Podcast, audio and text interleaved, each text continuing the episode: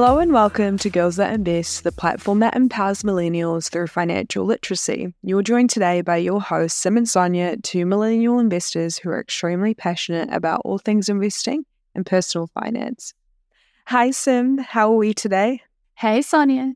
I am good. I want to know how, because in all honesty, I feel like we genuinely just catch up through this podcast. How was your first week at your new role in your promotion that you've just had? It's been really good. I am learning heaps. To give people a little bit of context, I am in a leadership role. And yeah, it's been interesting getting to know everyone and navigating everything. I feel like I knew the team before, so it wasn't too hard to integrate into, but it's just kind of learning all the admin stuff like entering sick leave and putting through annual things like that. But overall, super good, super busy, super happy. Oh, that, that makes me so happy. Have you had any like level of like imposter syndrome or like, am I really meant to be here? Or are you like really allowing yourself to like take on the role for what it is? That's a good question. I'm going to be honest, I've kind of just been getting through the days. I haven't had time to reflect on what I've done this week. Maybe I'll do that tomorrow, but I've just kind of been doing what I need to do, learning what I needed to learn, and kind of just going through the motions. I've been so exhausted at the end of each day that I've literally just dropped dead, essentially. after every day, but it's a good kind of exhaustion, if that makes That's sense. Amazing. And well, we're all very happy for you here at Girls That Invest and keep us in the loop. Girls That Invest, the two of us, you mean? Lit- literally just the two of us. Uh, we're literally just two of us here at Girls That Invest. 50% of the company says that that will be it. So, today we're getting into something really interesting. We have an amazing amount of data from the Apex quarterly report. So, for 2021, they have got data from millions of investors, millions of millennials, and they've been able to aggregate this to sort of show us what the average or the typical millennial investing portfolio would look like. Like, imagine being able to peek into the lives of what so many of us are investing in. And I guess being able to compare it to yourself, seeing how you go, like, I feel like it's quite like a part of human nature to almost want to make sure you're doing something similar or, or on the right track to others. So, in saying that, to start off, before we get into what the average investing portfolio would look like, there are a few main trends that they saw off the bat some of these will not be too surprising. Sonya, do you want to start off with number one? Right. Um. So one of the main trends is that there's been a lot of interest in meme stocks. So, for example, GameStop and AMC, both widely reported in the media and on the internet. And my gosh, January seems like a year ago, but do you remember that time when GameStop literally broke the internet. No matter what social media platform you jumped on, someone or something was talking about it. There was no escape. So that doesn't really surprise me. Another big trend that the report found in millennial investing habits compared to, say, other um, groups of people is that we also had a lot more interest in penny stocks. So, a penny stock is basically a stock that is less than $5 a share or a piece. And it was quite surprising because I'm not a huge fan of penny stocks. I don't think you are either. I guess maybe the reason why it was a lot more popular with us compared to other generations was the fact that a lot of us have perhaps more riskier investing habits in the sense that because we are so young and for a lot of us it's sort of our first or early years in investing, we don't really mind, you know, dropping $100 or $50 into something that if we lose it, it's not the end of the world because we don't, you know, usually have a mortgage and kids. So I think that's maybe the reason why, but that one did surprise me. Um, and then another or the final main trend that was again different to different generations is that Gen Zs and millennials were less likely to hold on to airline stocks with COVID happening, but boomers, they held on. They were loyal. So, without further ado, we're going to look into what the average investing portfolio would have been. And to make it simple, the data showed the top 100 stocks held by millennials, but we're going to keep this simple and do the top 10, and we're going to keep it in percentages. So, Sonya, did you want to start us off with the number one stock that millennials are holding in their investment portfolio? Yes. Drum roll, please. Solid effort. Thank you, Sim. Uh, so, the number one stock millennials are holding is none other than Tesla Inc. It does not surprise anyone.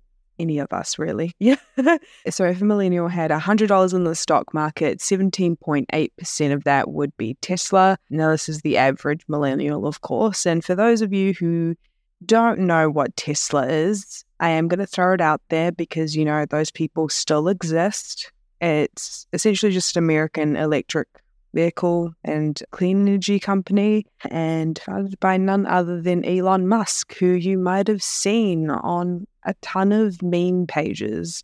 Look, this doesn't surprise me at all. I feel like before I said it, heaps of people would have just thought Tesla, right? Mm-hmm. My money would have been on Tesla. Do you think the reason why it's number one is because of the company itself, or do you think it's just a meme stock that has taken off? Like, obviously, they're not the first electric vehicle, and it's not like they pioneered the idea of becoming an electric vehicle, but it's the man behind the brand and the way that they communicate their why and marketing that I feel like people are so tethered to it compared to like Kia, for example, like Kia, the car in New Zealand over time because it, it's not like Tesla was founded last year. It, it has been around since like 2003, and like Elon Musk just became the CEO, I think, in like 2008. I think it's slowly transitioned into a meme stock because of him. Like people call him, what's his name? Like the Tony Stark of our generation, like the real Tony Stark from Iron Man.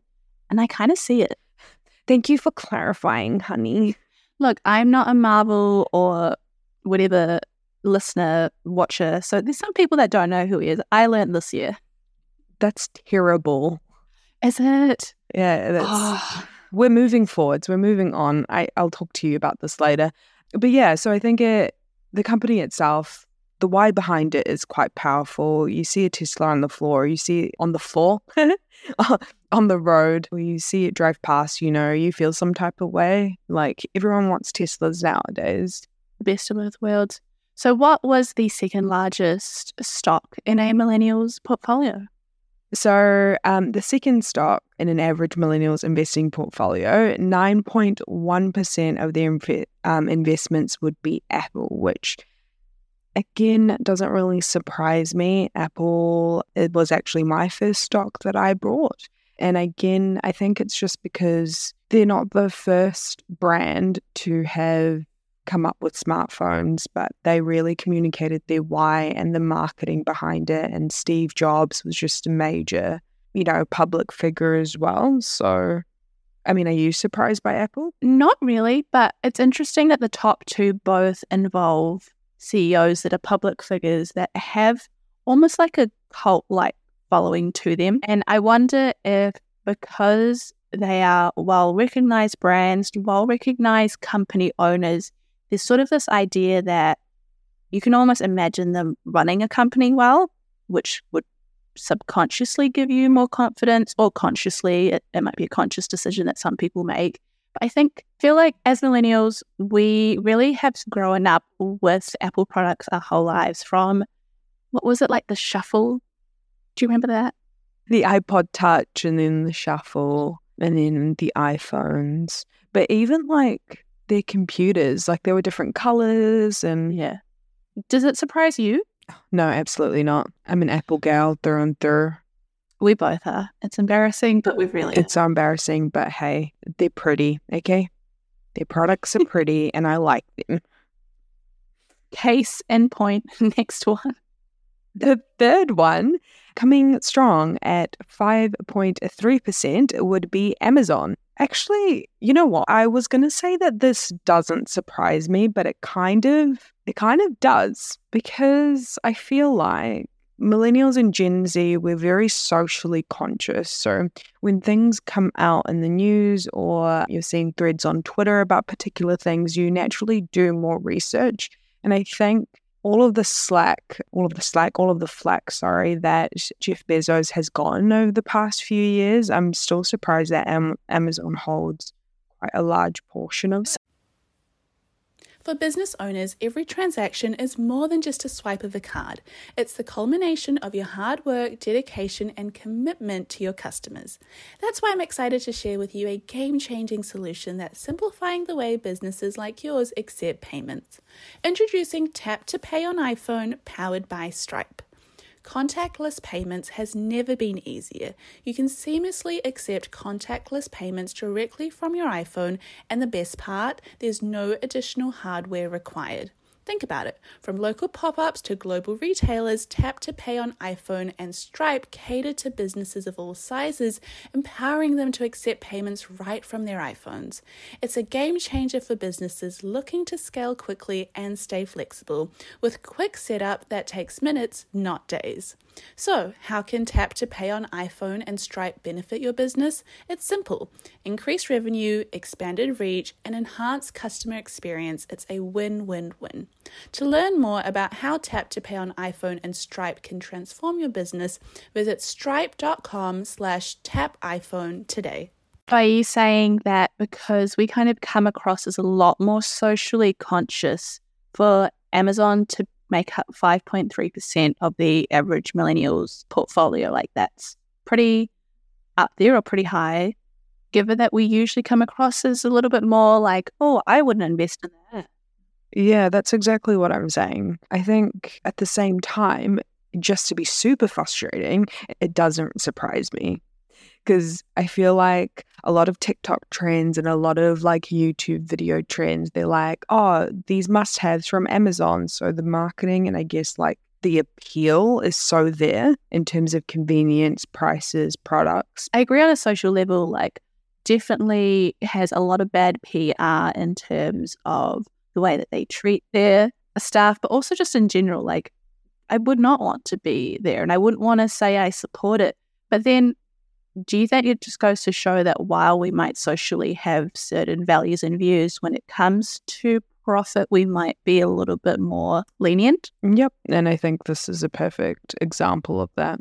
Moving forwards, the fourth would be good old NIO. So, those of you who don't know, NIO is also an electric vehicle company. They're based in China and they're often seen as like a direct competitor to Tesla, naturally, because they're in the same in the same industry and, and they offer the same products, really. Doesn't surprise me. Like Tesla didn't surprise me. How about yourself? I think NIO, it's interesting because they're both like the two, I won't say the two largest, but the two most like well spoken about like luxury electric vehicle companies for them to be in the top five portions of an investment portfolio of a millennial, like I do kind of find that surprising because you're not exactly being, you're not exactly diversifying if you're if you've got them both in your top five. You know what I mean? Yeah, a hundred percent. Yeah, I also think it's a little bit interesting because NIO, in terms of it being a meme stock, like I can see why people think it is that. There's a lot of banter back and forth with like and NIO, but in no way is that because of the CEO of NIO or the finder of NIO, you know? Do we even know his name? Couldn't tell you anything about him. I don't know if he has any social media, which again doesn't surprise me, but that is, let me just have a look. The founder of NIO is William Li. He's based in Shanghai, China. I'll, I'll be honest, like, I'm not a huge fan of NIO. I feel like NIO took off because Tesla took off, and then it was kind of like, it's like the, the NIO Tesla example is how I kind of see Bitcoin versus Dogecoin. Like, Bitcoin took off, so everyone was kind of like, what's the next big thing? And then Tesla took off, and I think people kind of just made NIO the next big thing in that regard. But would you say it's the second largest or the second best investing, like the best company to invest in for electric vehicles? I don't know. I have no idea. I think it's just the second most popular, but that doesn't mean it's like the best thing to invest in. So the fifth one, so in an average millennials investing portfolio, 2.3% would be GameStop. Now, GameStop, for those of you who don't know, GameStop is an American video game. They sell consumer electronics and also gaming merchandise as well major, major story back in January when the stock just honestly shot up because of a Reddit thread. That was a great time to be alive on the internet. Doesn't surprise me as much. I know I said it was kind of surprising, but if we reflect on how much media attention it's got because of the company's stock price skyrocketing and that whole spiel doesn't surprise me. I don't personally hold anything in GameStop though. Do you? I did at the time.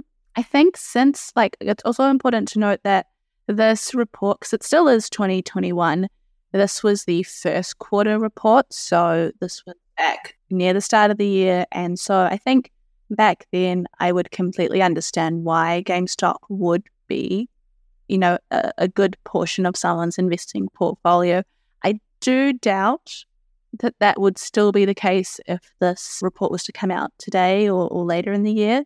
But I think most, and again, just speculation, but I would imagine that most people probably have cashed in their gains or or accepted their losses at this point because there's really not a lot of fundamentals behind it to continue holding on to it. There's a little bit like of speculation of like the new CEOs coming through, the new management, and GameStop becoming a lot more modernized and more useful. But it's not something I liked investing in.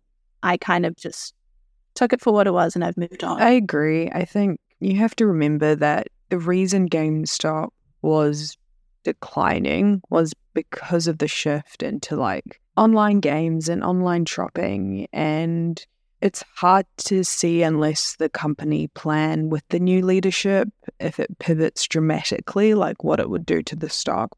Moving forwards into your stock, Simran. So the sixth largest portion of a millennials investing portfolio.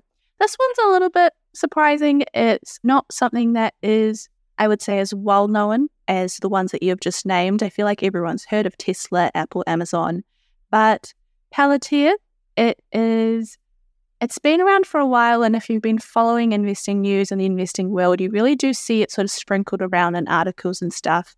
And just for those that don't know, it's basically it was a startup in um, Silicon Valley, and it's a company that specializes in organizing data and doing essentially big data analytics. And for people that don't know what that means, it means collecting data and using it to get information. So initially, it worked with the CIA.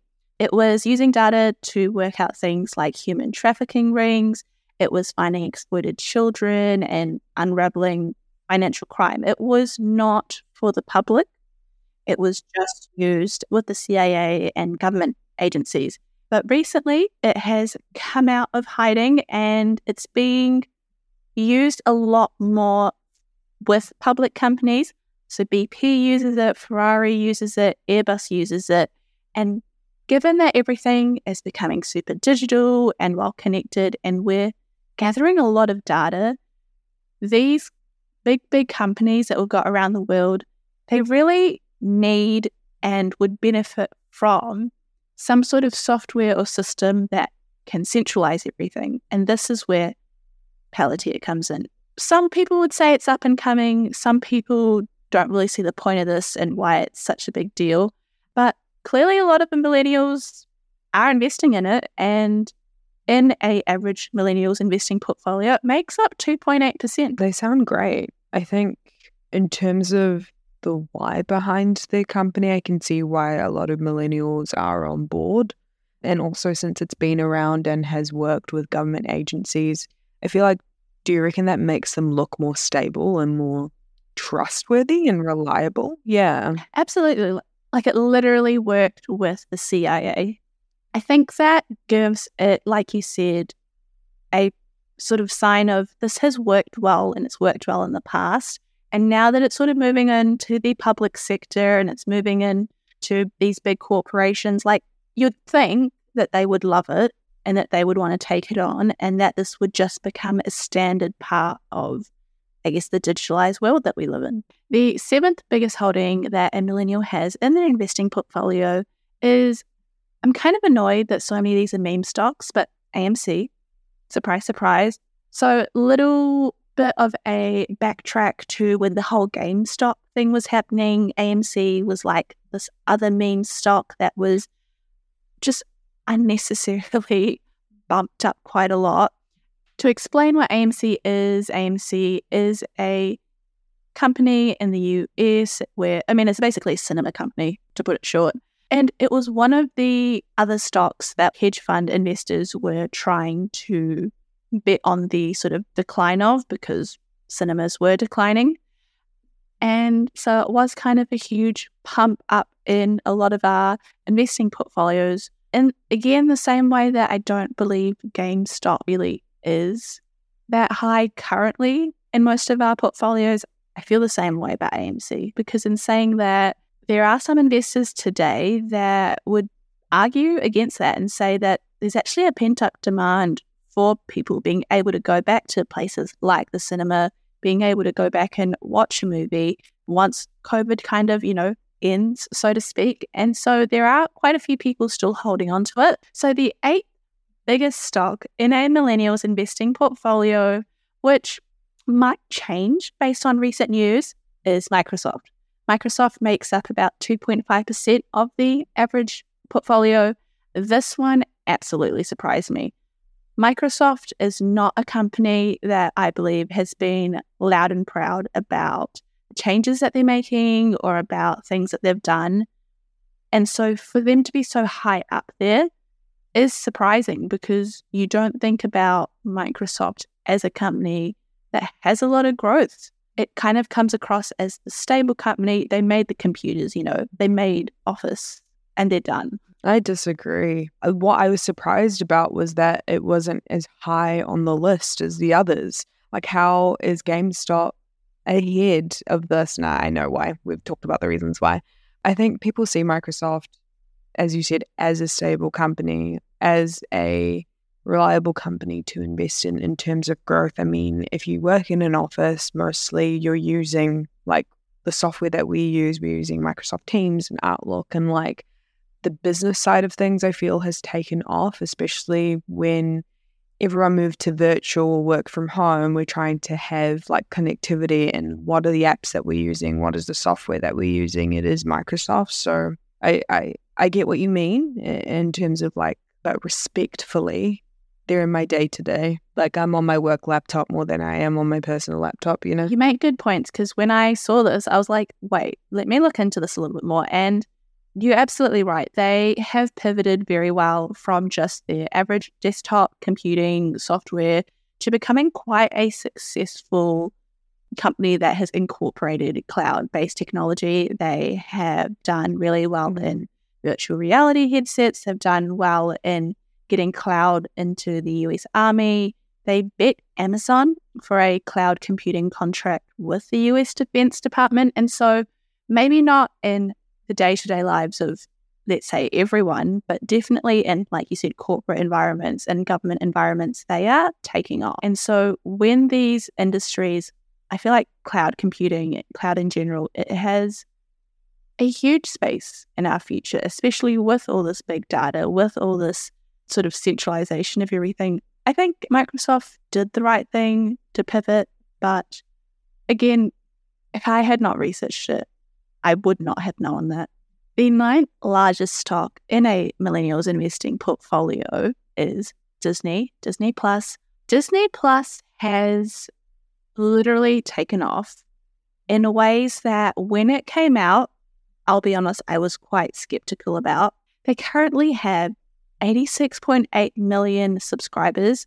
And by 2024, they are expecting to more than double that, almost quadruple that to 230 million subscribers. That is a huge jump in three years. They've also got other subscription services coming out. And I don't know, I wonder how much of this is the future of Disney coming through in terms of like how well it can do, and how much of this is to a degree somewhat of a nostalgic childhood like view on Disney. Do you know what I mean? Yeah, 100%. I mean, I the reason I signed up for the free trial is because I wanted to watch That's So Raven, which took up my childhood, you know, Suite Life of Zack and Cody, all those great old school Disney shows, Lizzie McGuire, makes sense.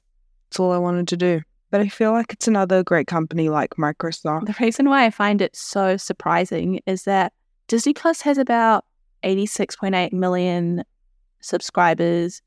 Netflix has over 200 million subscribers and it doesn't make the top 10 list. It just surprises me.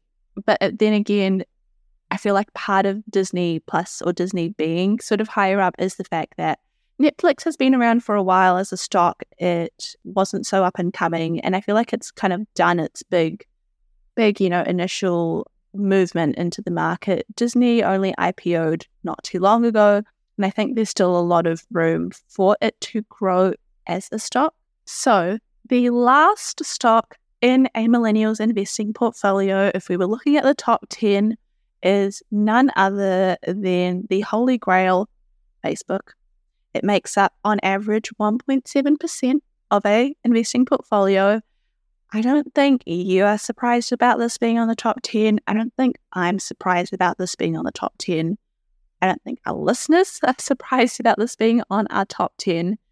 But also, a small part of me doesn't actually know why we see Facebook as being a big part of the future. Like, so my younger brother, a little bit about me, he is still in high school. He is a Gen Z. They do not own Facebook. They do not use Facebook. Uh, listen, the only reason I have Facebook is because of Messenger. Like, that's how I get in touch with most people, to be honest, but it's definitely not the app. Like, I could just have the Messenger app, you know? Like, you know how when we were in high school, we would have like a class Facebook group or a class Facebook page, and we would, or in uni, we would have like Facebook to communicate. They don't do that.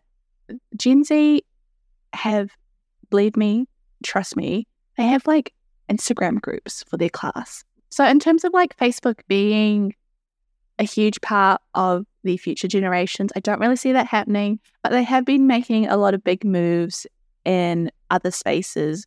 As a lot of us know, Facebook is also the owner of Instagram, and Facebook has come up with a very, very solid partnership with Shopify recently to incorporate shopping through Facebook and, and through Instagram stories. And that is, as someone that owns an e commerce store or a couple of stores, it is huge. It is very exciting. And Facebook is going to make a lot of money through this. So I can kind of see why. And it has a future, but uh, as, like, you know, the biggest social media platform, I wouldn't say so.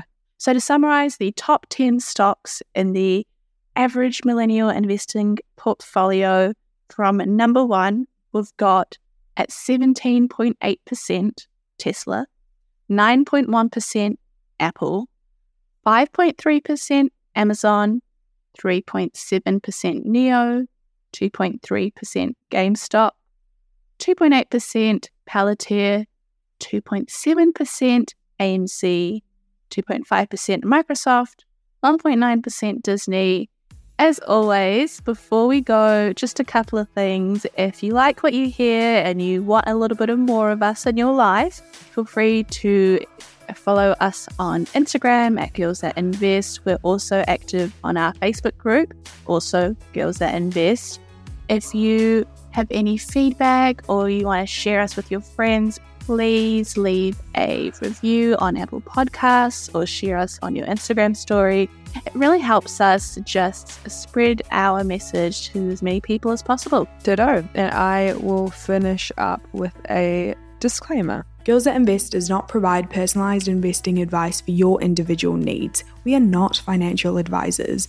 The advice from Girls That Invest exists for educational purposes only and should not be relied upon to make an investment or financial decision.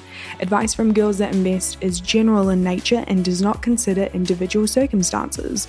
Always do your research and please use your due diligence. Alrighty, till next time, team. Bye.